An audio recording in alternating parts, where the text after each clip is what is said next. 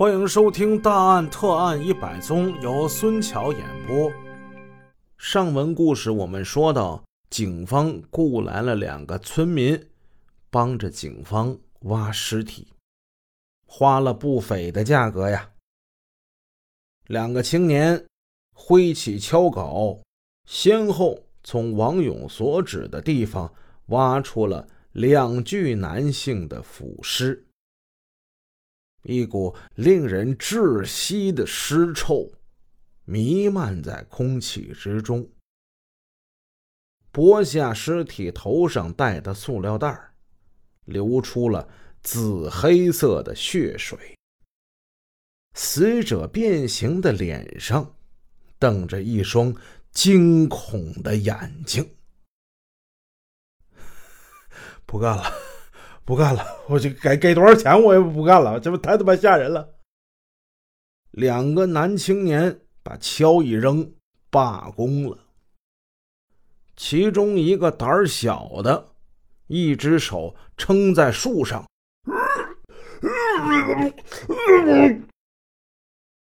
哇哇的吐了起来。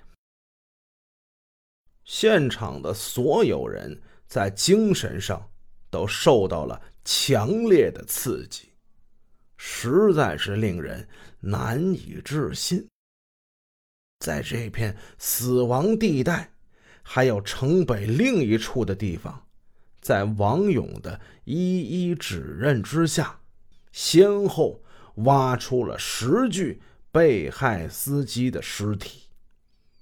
他们个个都是后脑中弹，有的。是睁着两眼，有的攥着双拳。有这么一具尸体，他的脚感觉好像用力向外蹬着，很可能是在掩埋的时候他还有气息，他在进行最后的挣扎。这一幕一幕，让人是触目惊心。惨不忍睹啊！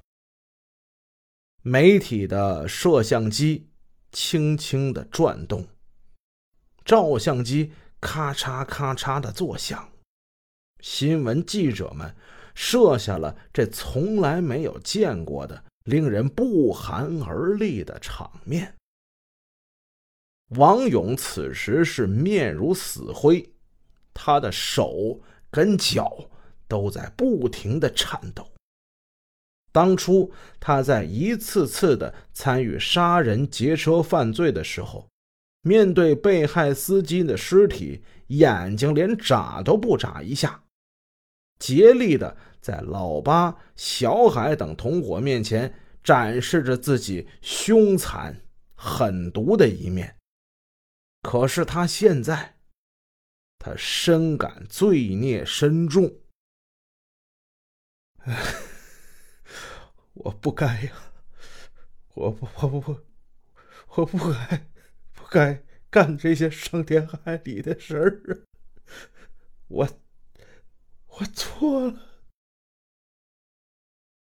媒体的记者采访了唯一的幸存者赵兴民，在劫持当天，他被公安派出所民警送到了医院救治。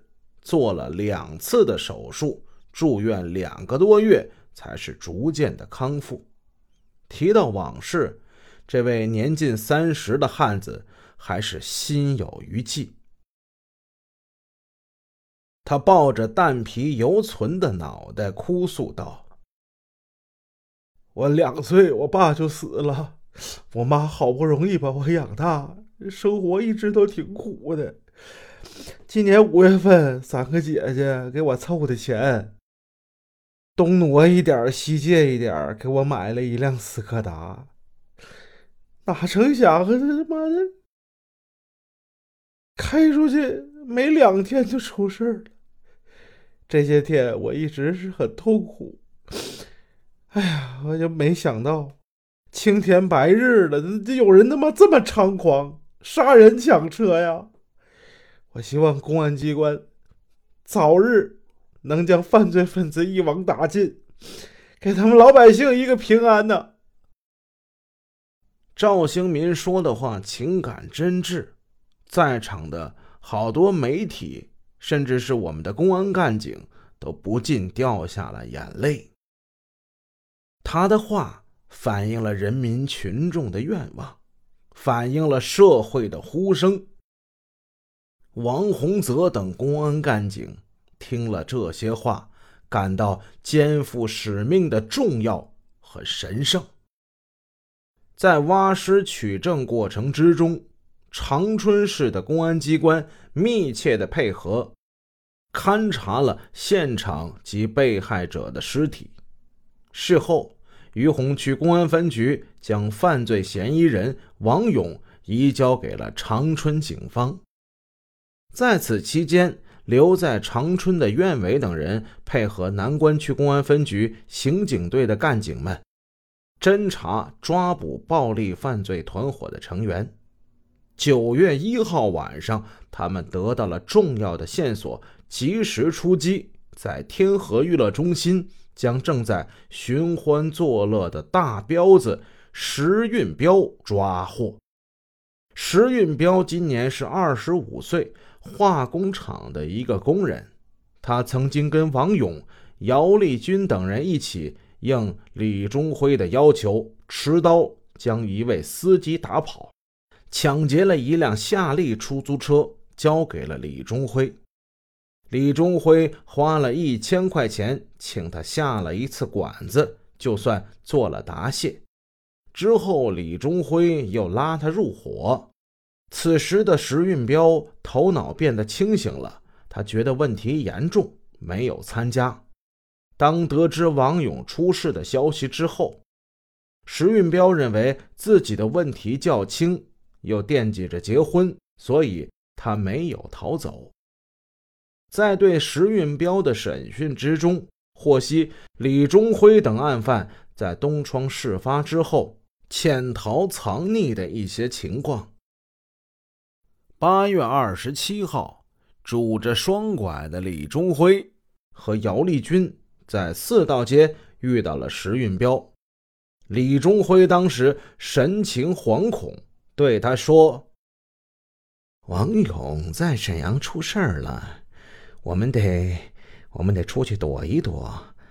呃，大力、老八也走啊，咱们这一去啊，五年、十年都不回来。”你也赶紧走吧。石运彪就问说：“你们什么时候走啊？”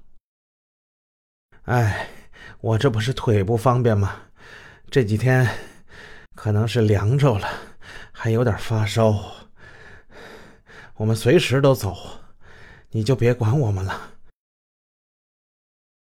院伟和长春的同事们分析认为，石运彪的供述很可能是真的。王勇被擒，自然使暴力团伙的成员们惊恐万分，乱了手脚。此时，李忠辉腿伤未愈，还发烧感冒，近期出逃的可能性是不大的。李忠辉是这个暴力团伙中的核心人物，如果他不逃走，加上许多案犯一直是租房集中食宿。分析其余人出逃的可能性也不大，侦查员们抓紧侦查，又开始了日以继夜的奋战。